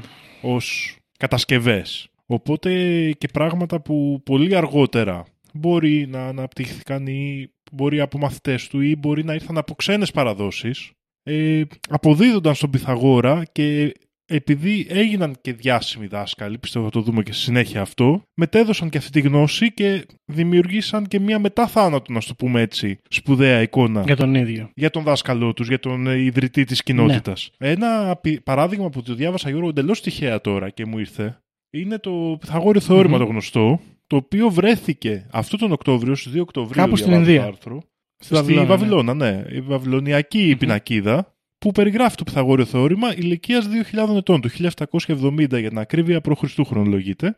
Και είναι πολύ πιθανό, αφού ξέρουμε ότι ο Πυθαγόρας μελέτησε μαθηματικά στη Βαβυλώνα και πρέπει να πούμε εδώ ότι κάποια από τα μυστήρια της Βαβυλώνας ήταν, επειδή στους ναούς εκεί πέρα ήταν οι πρώτοι λογιστές οι Βαβυλώνοι. Και τα μαθηματικά και η γνώση της λογιστικής, λέω λογιστικής γιατί είχαν τα σιτάρια τότε και μετράγανε, γιατί τα βάζαν όλοι μαζί και υπήρχαν κάποιοι ιερείς λογιστές που ξέραν ότι α, ο Γιώργος έχει βάλει δύο σακιά στάρι, ο άλλος Ναι, έχει ναι, ναι. βάλει τρία. Και όποτε χρειαζόσουν εσύ, ερχόσουν και έπαιρνες Μμ. από το απόθεμά σου. Ε, μέσα στα μυστήρια, τα θρησκευτικά ήταν και τα μαθηματικά Ναι, στου ναι. Βαβυλώνιου. Εντάξει, πολύ πιθανόν λοιπόν όντως ας πούμε να είδε εκεί το Πυθαγόριο θεώρημα και να το μετέφερε και να το υιοθέτησε. είτε ο ίδιος είτε οι μαθητές του. Η αλήθεια είναι ότι αυτό δεν μπορούμε να το γνωρίζουμε αν ο τύπος έκλεβε ή του προσάπτανε ας πούμε επιτεύγματα. Από την άλλη θα δούμε λίγο και παρακάτω ότι όπως κάποιοι του, του δίνανε περισσότερα credits από ό,τι του αρμόζανε, υπάρχουν και διάφοροι άλλοι οι οποίοι είναι πολέμοι και του δίνανε ας πούμε αρνητικά credits για να τον ε, ας πούμε Ε, ναι, μειώσουν. ναι. Λοιπόν, Φυσικά. Ας ξεκινήσουμε λίγο από αυτό. Καταρχάς, για την κοινότητα αυτήν, έτσι. Ένα πολύ βασικό χαρακτηριστικό, ας πούμε, ρητό της κοινότητας των Πυθαγορίων είναι ότι όλα τα πράγματα είναι κοινά μεταξύ φίλων. Ωραία. Οπότε, ό,τι περιουσία είχε ένα άτομο το οποίο έμπαινε σε αυτή την κοινότητα, έπρεπε να το χαρίσει στην κοινότητα. Και αυτό ακούγεται λίγο ύποπτο, όμως δεν είναι τόσο ύποπτο όσο φανταζόμαστε, διότι για να εγώ, ας πούμε, πάω και λέω Γεια σας, θέλω να γίνω Πυθαγόριος και μου λένε βεβαίως, περάστε. Υπογράφετε εδώ ότι όλα τα χωράφια σας είναι, είναι της κοινότητας και ήταν όντως της κοινότητας από ό,τι λέγεται. Και μετά εγώ περνάω κάποιες δοκιμασίες. Εάν αποτύχω από τις δοκιμασίες ή τα παρατήσω πριν μπω, τότε μου επιστρέφεται πίσω ό,τι είχα χαρίσει στην κοινότητα με κάποιους τόκους κιόλας. Για το χρόνο που ξόδεψα. Φαντάζομαι όχι φοβερά πράγματα, αλλά στυλ. Εν ολίγης, δεν είναι ακριβώς pyramid scheme αυτό το πράγμα που συμβαίνει εδώ πέρα, ότι πήγανε να τους φάνε τα λεφτά. Απλά ναι. από ό,τι φαίνεται, όντως αυτό το ρητό ήταν κάτι το οποίο πραγματικά πίστευε ο ίδιος. Και μοιάζει κιόλας με πολύ έντονο τρόπο τους επικούριους.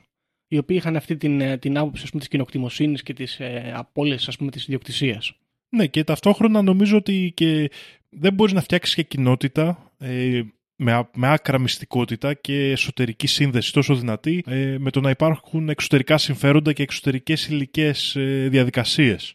Ναι, σωστό. Είναι και αυτό ζήτημα, δηλαδή δεν νομίζω ότι Ναι, ναι, ναι. γίνεται καν. Λοιπόν, στη, οι κοινότητες αυτές λοιπόν διακατέχονταν από μια ισότητα, όπως είπαμε, σε, ό- όσον αφορά τις, την ιδιοκτησία, αλλά πρωτοποριακό για την εποχή, οι Πυθαγόροι πιστεύανε και σε μια ισότητα μεταξύ φίλων. Και μπορούσαν πάρα πολύ εύκολα μέλη της κοινότητας να είναι και γυναίκες. Και έχουμε Ναι. κάποια μέλη όπως είναι η Θεανό, ας πούμε, που ήταν και αυτόχρονα στο Σύζυγος του κρότο Πυθαγόρα. και, και σύζυγος του Πυθαγόρα. Ε, η Πυρκτιόνη, ένα και δύο. Έχουμε διάφορες τέλος πάντων γυναίκες οι οποίες είναι γνωστές. Και νομίζω ότι η Θεανό μετά τον Πυθαγόρα είναι το μέλος αυτού του κύκλου που είναι το πιο διάσημο ας πούμε για τις, ε, για τις ανακαλύψεις της. Ναι, είναι αυτή, θα σου πω από ό,τι διαβάζω εδώ, είναι δύο τα, οι δύο γυναικείες αυτές μορφές. Η μία είναι η Θεανό και η άλλη είναι η Περικτιόνη η πρώτη, η οποία θεωρείται ας πούμε και κοντά στον Πλάτωνα κτλ. Η Θεανό εγώ θυμάμαι είναι για τη μουσική, ότι είχε αναπτύξει τη γενικά, δηλαδή μεγάλο μέρος της Πυθαγόρειας θεωρίας για τη μουσική αποδίδεται στη Θεανό Οκ, ε, αυτό, αρκετές τώρα- φορές. αυτό είναι και λίγο σημαντικό γιατί με πιάνεις λίγο αδιάβαστο. Η μουσα της μουσικής είναι η... Καλλιόπη. Όχι, Δεν Καλλιόπη είναι- είναι της όχι, επικής ε, ποίησης. Δεν είναι η Θεανό τέλος πάντων, έτσι. Μάλλον όχι. Είναι- Υπάρχουν δύο νομίζω διαφορετικές στη μουσική. Η Ευτέρπη. Η Ευτέρπη.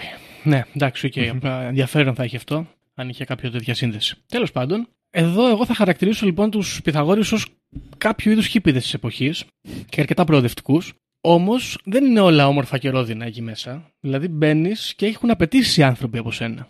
Ωραία. Δεν μπορείς να μπαίνεις εκεί μέσα και να κάνεις το, το κεφαλιού σου.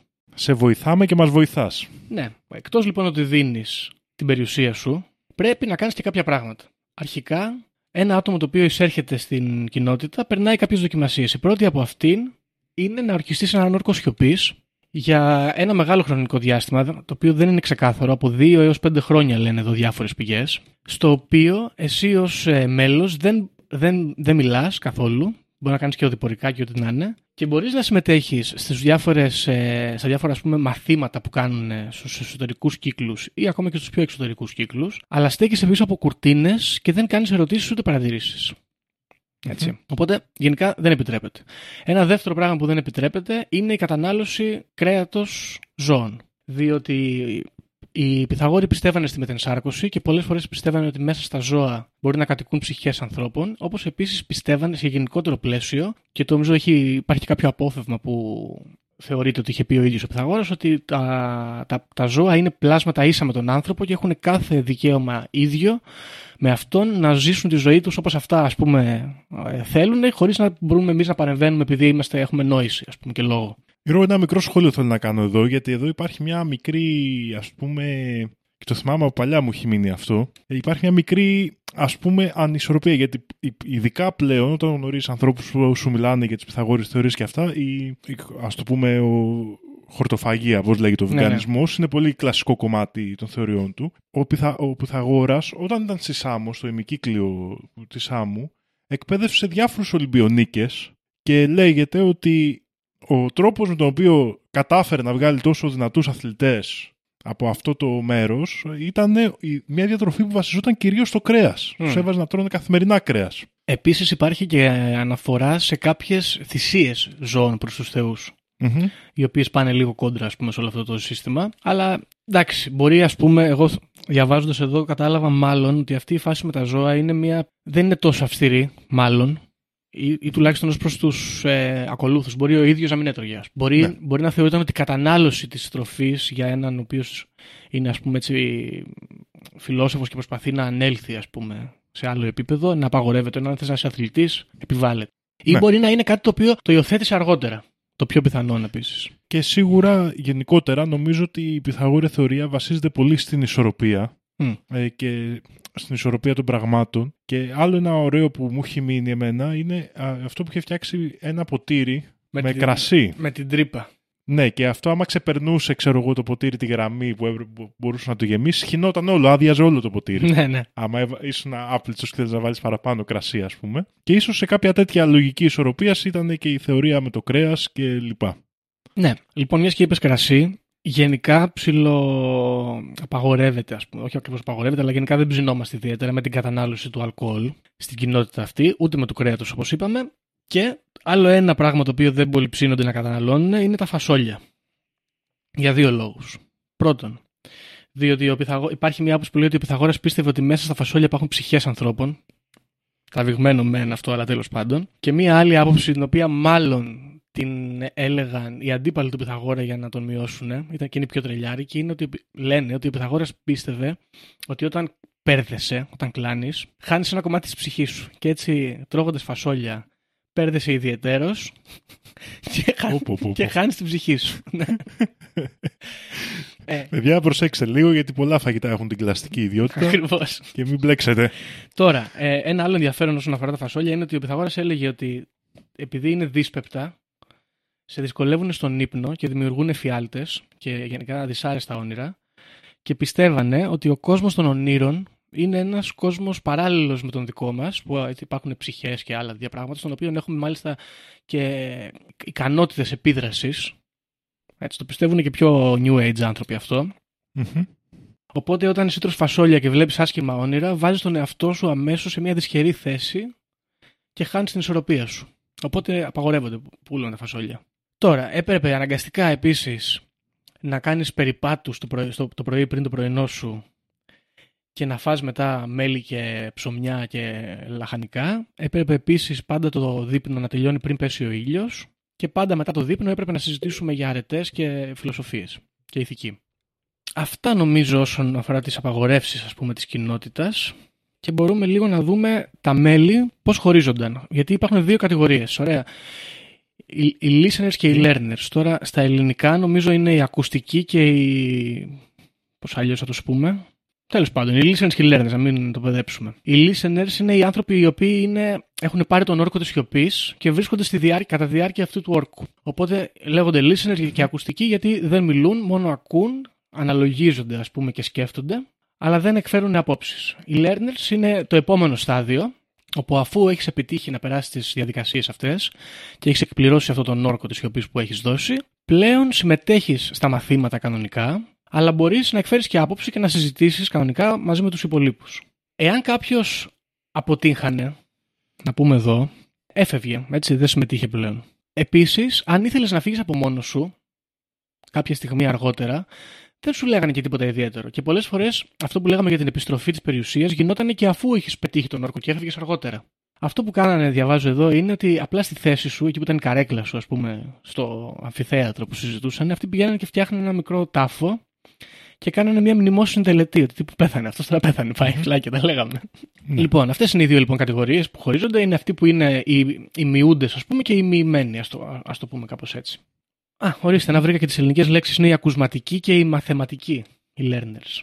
Τώρα, να πούμε λιγάκι και τι ακριβώς έχει ανακαλύψει ο Πυθαγόρας και κάποιες άλλες ιδέες. Οι Πυθαγόροι πιστεύανε επίσης στην μετενσάρκωση και έχουμε και την άποψη τη μετεμψύχωση ίσως πούμε καλύτερα, ε, έχουμε και την άποψη ότι ο ίδιος ο Πυθαγόρας, όντας μια πιο υπερβατική μορφή, είχε μνήμη των προηγούμενων ζωών που είχε ζήσει, ως γιος του Ερμή. Γενικά έχει πλάκα γιατί όλες οι προηγούμενες ζωές του Πυθαγόρα είναι, είναι full γαμάτες και μόνο η τελευταία ας πούμε, του Πυθαγόρα είναι η πιο κανονική. Είναι, μια προηγούμενη ζωή του ας πούμε, είναι να είναι γιος του Ερμή, είναι να είναι ένας τροϊκός ήρωας που πεθαίνει στη μάχη.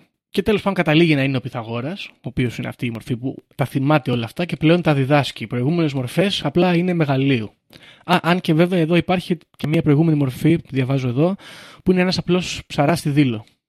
Ταπεινός ψαράς, γιατί έχει μάθει και τον ταπεινό τρόπο ζωής. Πιστεύανε λοιπόν, όπως είπαμε, στη μετεμψύχωση και πιστεύανε επίσης ότι οι ψυχές των ανθρώπων είναι εγκλωβισμένες στον κόσμο αυτόν, να γεννιούνται και να ξαναγεννιούνται και να υπομένουν όλα αυτά τα βάσανα της ζωής και ότι υπάρχει ένας τρόπος να γλιτώσεις από αυτόν τον κύκλο και αυτός είναι να ανέλθεις πνευματικά με τη γνώση όπου τότε πλέον ενώνεσαι όταν τελειώνει η ζωή σου σε αυτό το επίπεδο ενώνεσαι με την πλάση με το Θεό, τον έναν Θεό ας πούμε, το σύμπαν και κάθεσαι και αράζεις μαζί του και συζητάς για την ύπαρξη.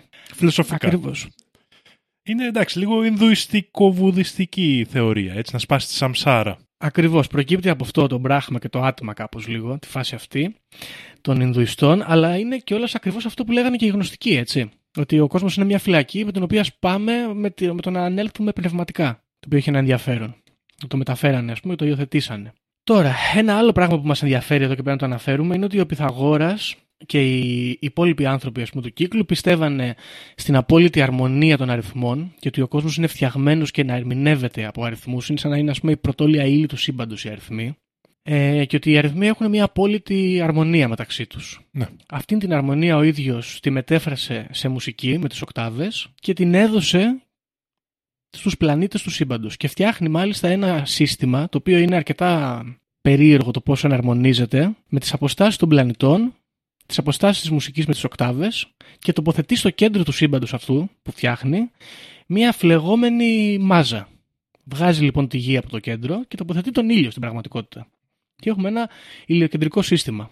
Έχουμε λοιπόν και τη μουσική, αυτό που λέμε music of the spheres, τη μουσική των σφαιρών, όπου οι σφαίρες είναι οι πλανήτες οι οποίες γυρίζουν με, αυ, με, με αυτές τις μουσικές και παράγουν αυτούς τους ήχους και γενικά αυτή είναι τη συμπαντική μουσική των πλανητών και, του, και της πλάσης την ακούμε στην πραγματικότητα, λέει ο Πυθαγόρας, αλλά δεν την αντιλαμβανόμαστε. Είναι σαν ένας υπόϊχος, ο οποίος δεν είναι ότι δεν τον πιάνει το αυτί μας γιατί είναι άλλη συχνότητα, αλλά τον έχουμε συνηθίσει στο διάστημα όλων αυτών των ζώων και είναι και τόσο διάσπαρτος ας πούμε στην, στην πλάση όπου πλέον είναι σαν την ησυχία ας πούμε, δεν ακούγεται πλέον, απλά υπάρχει. Ναι. Οπότε ναι, λέει αυτό για τη μουσική και την εκφράζει με νούμερα και εκφράζει και τα νούμερα αυτά με ένα περίεργο τρόπο και θα αναφερθούμε ιδιαίτερα σε αυτόν βασισμένο στο σύστημα το, των αριθμών από το 1 έως το 10. Ωραία. Πρέπει να αναφέρουμε εδώ και δεν ξέρω αν το είχαμε πει και παλιότερα ότι ο Πυθαγόρας θεωρεί ότι τα νούμερα και οι αριθμοί συμβολίζουν και μετενσαρκώνουν ας πούμε στην, στην πραγματικότητα ε, εκφάνσεις της ζωής, τη μονάδα, τη, τη διοικότητα, τη τριαδικότητα, ας πούμε το σύνολο και, και, και διάφορα σχήματα που προκύπτουν από αριθμούς κάνουν την ίδια δουλειά. Και γι' αυτό το λόγο δεν προκύπτει το νούμερο 0. Το οποίο γενικά στα μαθηματικά δεν πολύ χρησιμοποιούταν και δεν ξέρω κιόλας αν το είχαν και προηγούμενοι λαοί πριν από αυτούς. Αλλά ο Πυθαγόρας το απεχθανόταν. Και εδώ έχει ένα ενδιαφέρον, γιατί θα ψάξω να βρω και το όνομά του. Υπάρχει λοιπόν εδώ μια ιστορία που υπάρχει ένας μαθητής του Πυθαγόρα, ο Ιππίας, ο οποίος κάποια στιγμή λέει ρε παιδιά, εντάξει, συζητάμε εδώ για μαθηματικά και νούμερα και σχήματα και γεωμετρίες, αλλά την, την υπόσταση, ας πούμε, της απουσίας δεν την έχουμε ορίσει. Πώς σας φαίνεται το μηδέν, Ωραία. Και εδώ λέει ο Θρύλος, και το έχω διαβάσει και σε ένα βιβλίο μαθηματικών, ότι ο Πυθαγόρας και γενικά οι Πυθαγόροι του είπαν πολύ ωραία αυτή η ιδέα. Θα μείνει εδώ μεταξύ μας να τη μελετήσουμε. Και μετά από λίγο καιρό του λένε η Πία πρέπει να πάρει το καράβι, να πας, ας πούμε, στη Σικελία. Και εκεί είναι μια γέφυρα στην πόλη και θα συναντήσει εκεί ένα τύπο, ξέρω εγώ, να σου δώσει τον πάπυρο, ας πούμε. Και πήγε εκεί ο Υπίας και τον περιμένανε κάτι μπράβη, τον μαχαιρώσαν και τον πετάξαν στη θάλασσα. Και γενικά αυτό υπάρχει ως άποψη ότι διάφορα πράγματα τα οποία διαρρέανε μέσα από την κοινότητα, τα οποία δεν θέλανε να διαρρέουν, και διάφορες ιδέες οι οποίες τους χαλούσαν τη μανέστρα, όπως η ύπαρξη του μηδέν, αντιμετωπίζανε με μπραβιλίκια και με καθαρίσεις μασονικές Και δολοφονίες, και δολοφονίες, οι Πυθαγόροι, το οποίο τους κάνει έξτρα καλά αισθητικούς, εγώ θα πω. λοιπόν, τώρα είπαμε νούμερα. Να πούμε λίγο για τα νούμερα. Μισό λεπτάκι. Α, ναι, συγγνώμη, πριν φτάσουμε στα νούμερα, να πούμε ότι υπήρχε το, εξω, το esoteric και το exoteric, ας πούμε, teaching, πράγματα που λέγανε πιο. με, με, μεγαλύτερη, Δημόσια. με μεγαλύτερη διαφάνεια και δημόσια, για κάποια που τα κρατούσαν μεταξύ τους μέσα τους. Και μάλιστα υπήρχε και το ρητό που λέει ο Πυθαγόρας ότι δεν χρειάζεται όλα τα πράγματα να λέγονται. Πονηρός αυτός.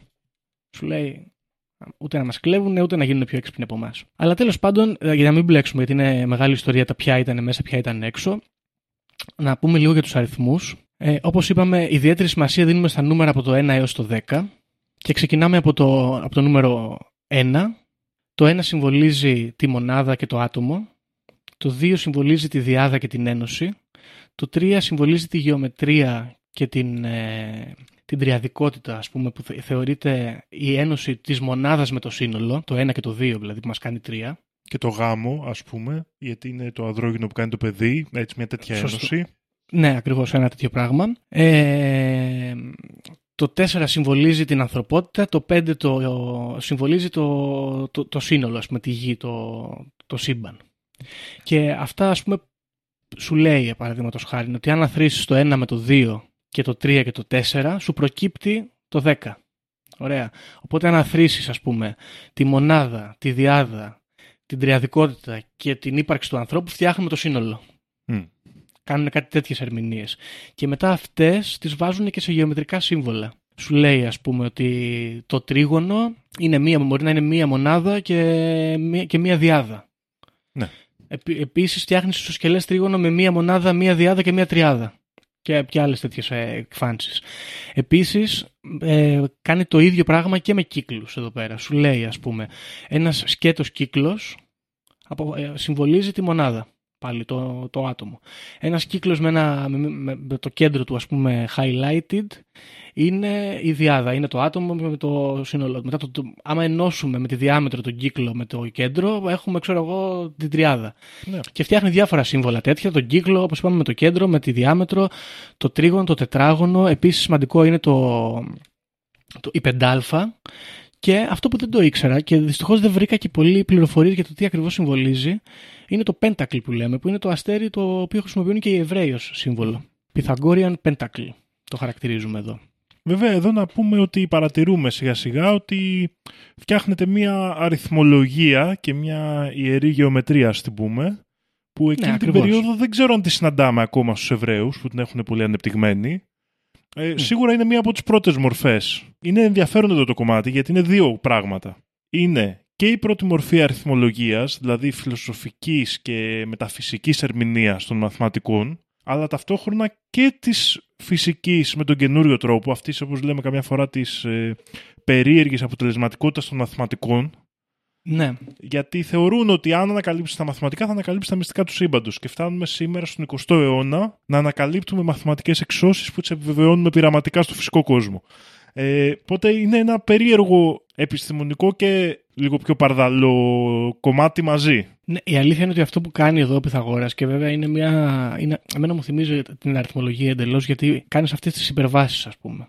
Το δέχεσαι λίγο μεταφυσικά. Σου λέει ο Πυθαγόρας ότι αν απογυμνώσεις το σύμπαν από, τα, αισθη- από, τις, ε, από τους αισθητήρες του, ας πούμε, τα, τα χρώματα, τα, το τι ακούς, το τι βλέπεις, το τι αισθάνεσαι, τα οποία είναι πράγματα υποκειμενικά ή πιθανόν να είναι υποκειμενικά. Εγώ το βλέπω μαύρο, αλλά κάπου αλλού αυτό μπορεί να, είναι, ξέρω εγώ, να έχει χρώμα. Ή να το βλέπει κάποιος άλλος να έχει ένα άλλο χρώμα. Σου λέει ότι το μόνο πράγμα με το οποίο μπορούμε να ερμηνεύσουμε το σύμπαν και άμα το αποδομήσουμε πάλι μπορούμε να το ξαναφτιάξουμε είναι, τα, είναι η αριθμητική, τα νούμερα. Και το κάνει αυτό με το να κάνει μια φιλοσοφική ας πούμε ε, ε, προέκταση των αριθμών και να τα βάζει μέσα στη γεωμετρία και στην μουσική και να δημιουργούνται κάπως, με- μέσω των αισθητήρων βέβαια των δικών μας, κάποιες αρμονίες και κάποιες γεωμετρίες τέλειες, οι οποίες ενισχύανε ας πούμε την άποψή του. Ναι, και νομίζω ας πούμε και το Pythagória είναι και η θεωρία της χρυσής τομής. Νομίζω και αυτή αποδίδεται στη Θεανό, η οποία περιέχει ας πούμε αυτή τη λογική ότι υπάρχουν αναλογίες μαθηματικές που δημιουργούν αισθητικά αποτελέσματα εν προκειμένου. Ναι, ακριβώς. Ναι, είπαμε αυτό για το 1 συν 2 συν 3 συν 4 που ισούται με 10. Τετρακτής, Επίσης, δεν ξέρω έλεγε- Γιώργο αν το ανέφερες, ότι λέγεται αυτός ο σχηματισμός. Ακριβώς, ναι. Είναι η Ακριβώς. τετρακτής η οποία ανα- αναπτύχθηκε και στο νεοπλατωνικό κόσμο. Ε, ότι αναφέρεται και στον Πλάτωνα. Δηλαδή είναι, η τετρακτής ήταν ένα σχήμα, αυτό το σχήμα δηλαδή με τους αριθμούς ουσιαστικά και με τους Ναι, συμβολισμούς ναι. και τα σχήματα που αυτή η δεκάδα που επηρέασε βαθύτατα το φιλοσοφικό κόσμο και της ύστερης ε, του Πυθαγόρα εποχής. Δηλαδή έρευσε αυτή η γνώση και μελετήθηκε. Ναι. Επίσης, όσον αφορά τα μαθηματικά, ήταν αυτός ο οποίος έφτιαξε ένα σύστημα προπαίδειας πρώτος, ο οποίος μεταφέρθηκε στους Έλληνες. Η οποία να πούμε πάλι ότι μας θυμίζει τους πίνακες προπαίδειας των Βαβυλωνίων, που Ναι. πιθανότατα και αυτή Να ήρθαν ε, από εκεί. προέρχεται από τα βαβυλωνιακά μαθηματικά ίσως, ή και τα Αιγυπτιακά. Σωστό. Εντάξει, βασικά πάνω κάτω αυτά είναι νομίζω τώρα, με, μέσα σε άκρες έτσι. Τώρα, επίσης, για να μην μπλέξουμε με τις οκτάβες, γιατί μπορεί ο κόσμος να μην γνωρίζει από μουσική ιδιαίτερα, και ακόμα και εγώ που κάτι πια πράγματα γνωρίζω είναι λίγο σύνθετα, εξηγεί τις οκτάβες, πώς ακριβώς λειτουργούν και τους τόνους. Και έχει ένα ενδιαφέρον αυτό τώρα, πώς ας πούμε μετράει τις αποστάσεις μεταξύ διαστημικών σωμάτων με τόνους και, οκτα... και ημιτόνοι, ας πούμε, και τέτοια πράγματα και κολλάνε κάπως. Και έχει ένα ενδιαφέρον αυτό. Και ε, εμένα το άλλο ενδιαφέρον με την Πυθαγόρια μουσική, για μένα που είμαι και λίγο άσχετος με τη μουσική, είναι ότι φτιάχνει σχήματα τα οποία απαντώνται τόσο στη δυτική όσο και στην ανατολική μουσική. Μμ. Δηλαδή από τη μία φτιάχνει τρίμετρα, πεντάμετρα κλπ. τα οποία απαντώνται ας πούμε στους ανατολίτικους δρόμους μουσικής και θεωρούνται, θεωρείται η πηγή τους η Πυθαγόρια μουσική, τέλος πάντων η, η μουσική που ανέπτυξε όλη αυτή η σχολή και ταυτόχρονα φτιάχνει τις πέμπτες, τα, τα μέτρα, κάποια πράγματα που τα κληρονομεί η δυτική Ναι.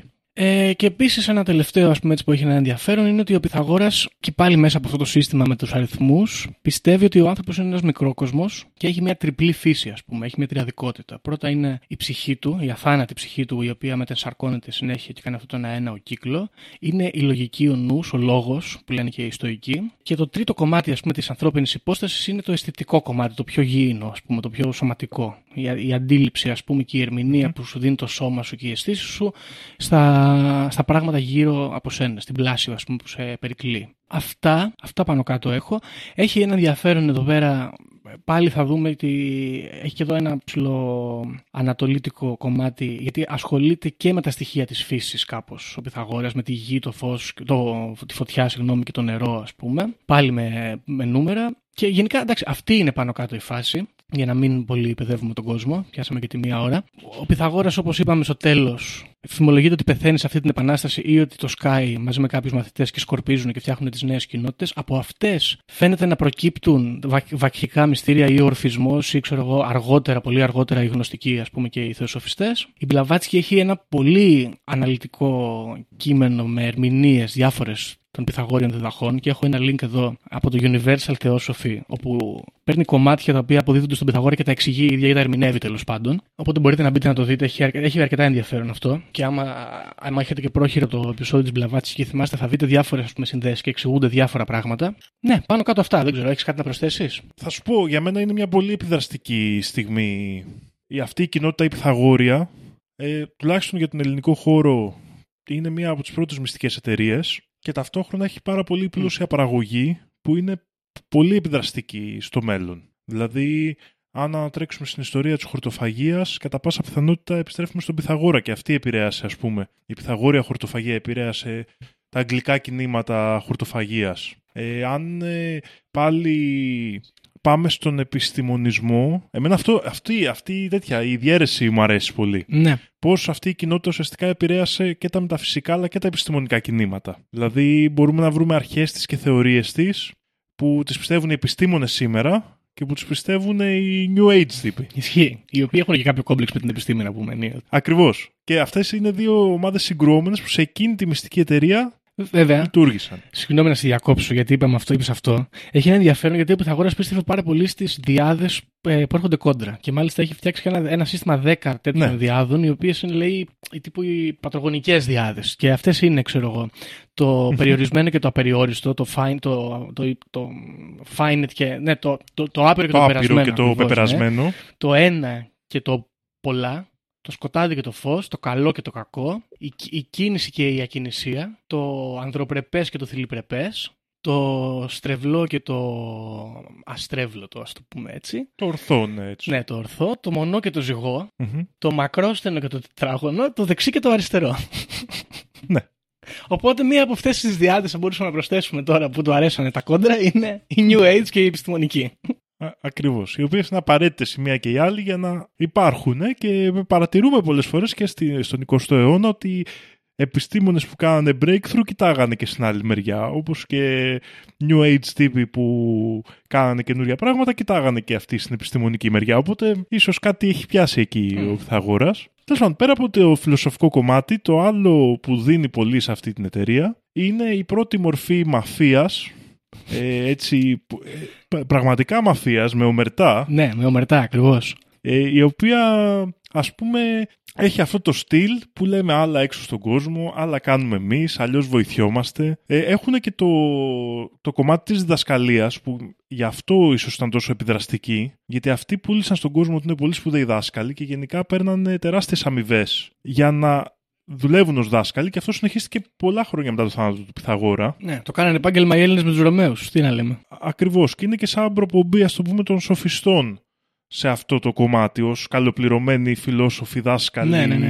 ε, personal trainer γενικότερα της αρχαιότητας Life improvement. δηλαδή πώς τώρα ακριβώς πώς παίρνουν οι πλούσιοι στα παιδιά τους τώρα ε, για πιάνο, για μπαλέτο, για έτσι παλιά άμα ήσουν έτσι λίγο πιο προύχοντας έπαιρνες ένα πυθαγόριο για καθηγητή ήταν κάτι αντίστοιχο, ας πούμε. Οπότε έχει, μπορούμε να πούμε ότι είναι επιδραστικός και στο σύγχρονο μοντέλο έτσι, του personal improvement και τέτοια πράγματα. Ε, δεν ξέρω, εμένα μου αρέσει πολύ σαν ιστορία. Γενικά οι θεωρίες είναι πολλές, έχουν καταπιαστεί και γι' αυτό εγώ θεωρώ ότι είναι σημαντικό να το αναφέρουμε ότι δεν θεωρώ ότι ένας άνθρωπος δημιούργησε όλες αυτές τις ιδέες και για κάποιο το έχουμε σαν πληροφορία, για κάποιε δεν το έχουμε. Ήταν μια κοινότητα που ήταν πολύ δημιουργική, με ανθρώπους που ήταν όντως επιστήμονες και ανήσυχα πνεύματα, να τους πούμε έτσι. Και αυτό είναι ωραίο. Εμένα μου αρέσει. Δηλαδή θα έπαιρνα μέρος σε αυτή την Έμπαινες. κοινότητα. Θα έπαιρνα. Έμπαινες. Έμπαινα, έμπαινα. Στους Και εγώ, Pythagoras. και εγώ έμπαινα. Εντάξει, όπως είπες, έχουν αυτό το ωραίο και έχει πλάκα που γίνεται στην Ιταλία. Μμμ. Που έχουν αυτό το μαφιόζικο. Και σχεδόν η Pythagórea κοινότητα μαζί με άλλες μετικήσεις και άλλες σπουδαίες πόλεις που φτιάχτηκαν και αργότερα δημιουργεί λίγο αυτό που λέμε τη Μεγάλη Ελλάδα. Ναι, ενώ κάπου το διάβασα αυτό το Magna Grecia, ας πούμε. Προφανώς έτσι. Ήταν από τις ισχυρές απικίες, ας πούμε.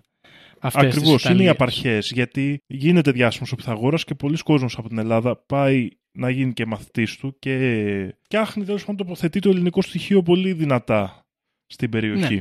Λοιπόν, αυτή είναι η φάση γενικά. Δεν ξέρω, έχουμε να προσθέσουμε κάτι άλλο, τι λες; Δεν ε, έχω κάτι στο μυαλό Ωραία. μου. Περάσαμε και τη μία ώρα. Οπότε. Θα μην βιάζεσαι, έχει, έχει καιρό να ακούσει ο κόσμος Γιώργο. Πέσε και άλλα. Πέσε εδώ, δώσε Δώσε στον στον κόσμο κόσμο. πληροφορίες. Περιμένει. Αυτό είναι, παιδιά, δεν είναι κάτι άλλο. Δυστυχώς. Δυστυχώς. Την άλλη εβδομάδα πάλι τα υπόλοιπα. Ο Πυθαγόρας ήταν ένας ωραίος τύπος. Εμένα μου αρέσει γιατί είναι και λίγο γκάγκστερ, ας πούμε. Είναι και λίγο μασόνος. Είναι και λίγο Ιησούς Χριστός. Είναι και λίγο έτσι, ας πούμε, hippies. Αλλά ταυτόχρονα είναι και businessman. Τα άμα τα έπαιρνε τα λεφτά, δεν είχε πρόβλημα. Έτσι. Είναι και λίγο λόγιος, είναι και λίγο τα, τα σήκωνα από άλλους. Και λέγε δικά μου. Όλα αυτά καλά είναι. Ήταν μια προσωπικότητα εν ολίγης, η οποία δεν περιοριζόταν. Και αυτό είναι το σημαντικότερο ίσως. Τώρα, εάν είχε κάνει και καμιά κομπίνα, έτσι κάποια μεγάλη κομπίνα, επηρεασμένο από το κόλπο γκρόσο, έρχομαι εδώ, να πω ότι αν είχε κάνει και καμιά μεγάλη κομπίνα, μαθαίναμε, ας πούμε, ότι πήρε τα λεφτά από την Κροτόνα και έφυγε. Και πήγε στη Σάμο πίσω και πήρε ένα μεγάλο σπίτι και άραξε και πέθανε σε μεγα- μεγάλη ηλικία. Θα ήταν ακόμα καλύτερο. Δυστυχώς δεν. Μαγκιά Ναι, του. μαγκιά του. Δεν, θα- δεν το έκανε δυστυχώς. Έχω ακούσει μια ιστορία για τη Σάμο, δεν τη θυμάμαι πολύ καλά. Ότι και καλά είχε βγει κάποιος τύρανο μετά. Αυτό είναι στο ημικύκλιο. ναι, στη ναι. Σάμο. όταν ήταν. Και κάτι είχε πάει να βάλει, να του κόψει κάτι λεφτά που έπαιρνε. Εκεί. Αυτός ο τύρανος και γι' αυτό Αυτό έφυγε. έφυγε, λες, ε. Του βάλε φόρου, Ναι. ξέρω εγώ. Κάποιος, ναι, κάποιοι στη Σάμο μου το Αυτό λέγανε. είναι σαν αυτό. τον Τζο Ρόγκαν, ο οποίος είναι ένας σύγχρονος Πυθαγόρας, να πούμε και αυτός. Είναι ένας πολύ πράγμον άνθρωπος, ο οποίος διδάσκει τη ζωή.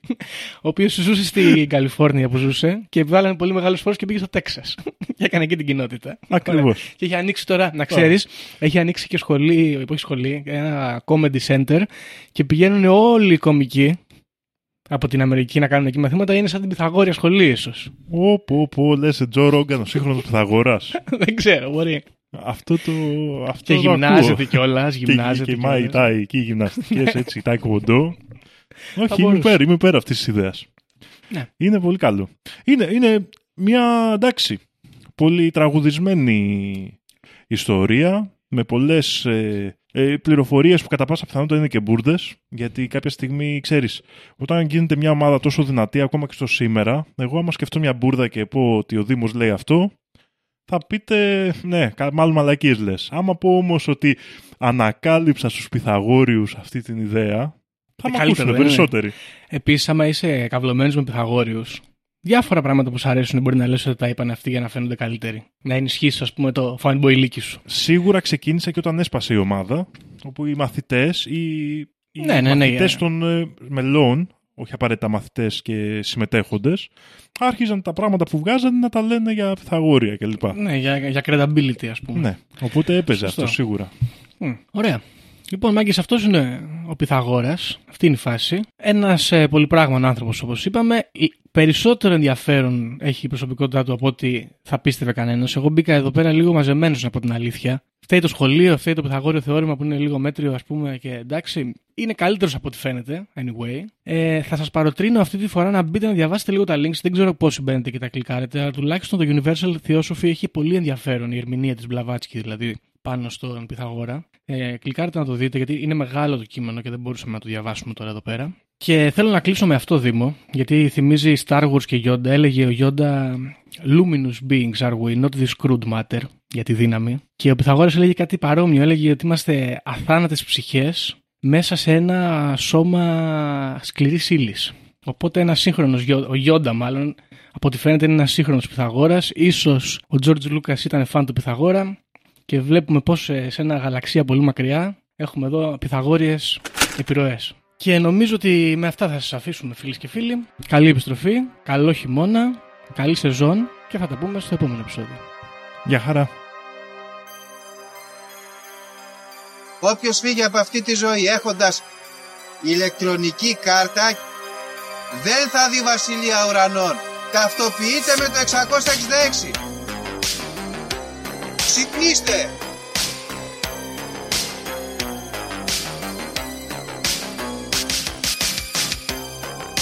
Αν διαβάζεις θα σου πει τα σύμπαντα είναι άπειρα.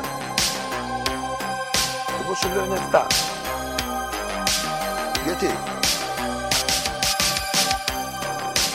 Γιατί αυτές είναι οι γνώσεις μου. Βαριάμαι τη συζήτηση για το αν είναι επίπεδο. Είναι επίπεδο τελείως. Και όποιο πιστεύει το αντίθετο δεν το συζητάμε.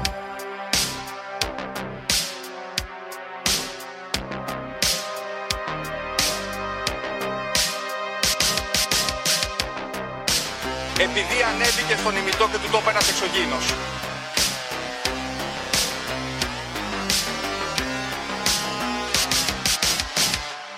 Πραγματική ιστορία κύριε Υπουργέ. Πραγματική ιστορία κύριε Υπουργέ. Πραγματική ιστορία κύριε Υπουργέ.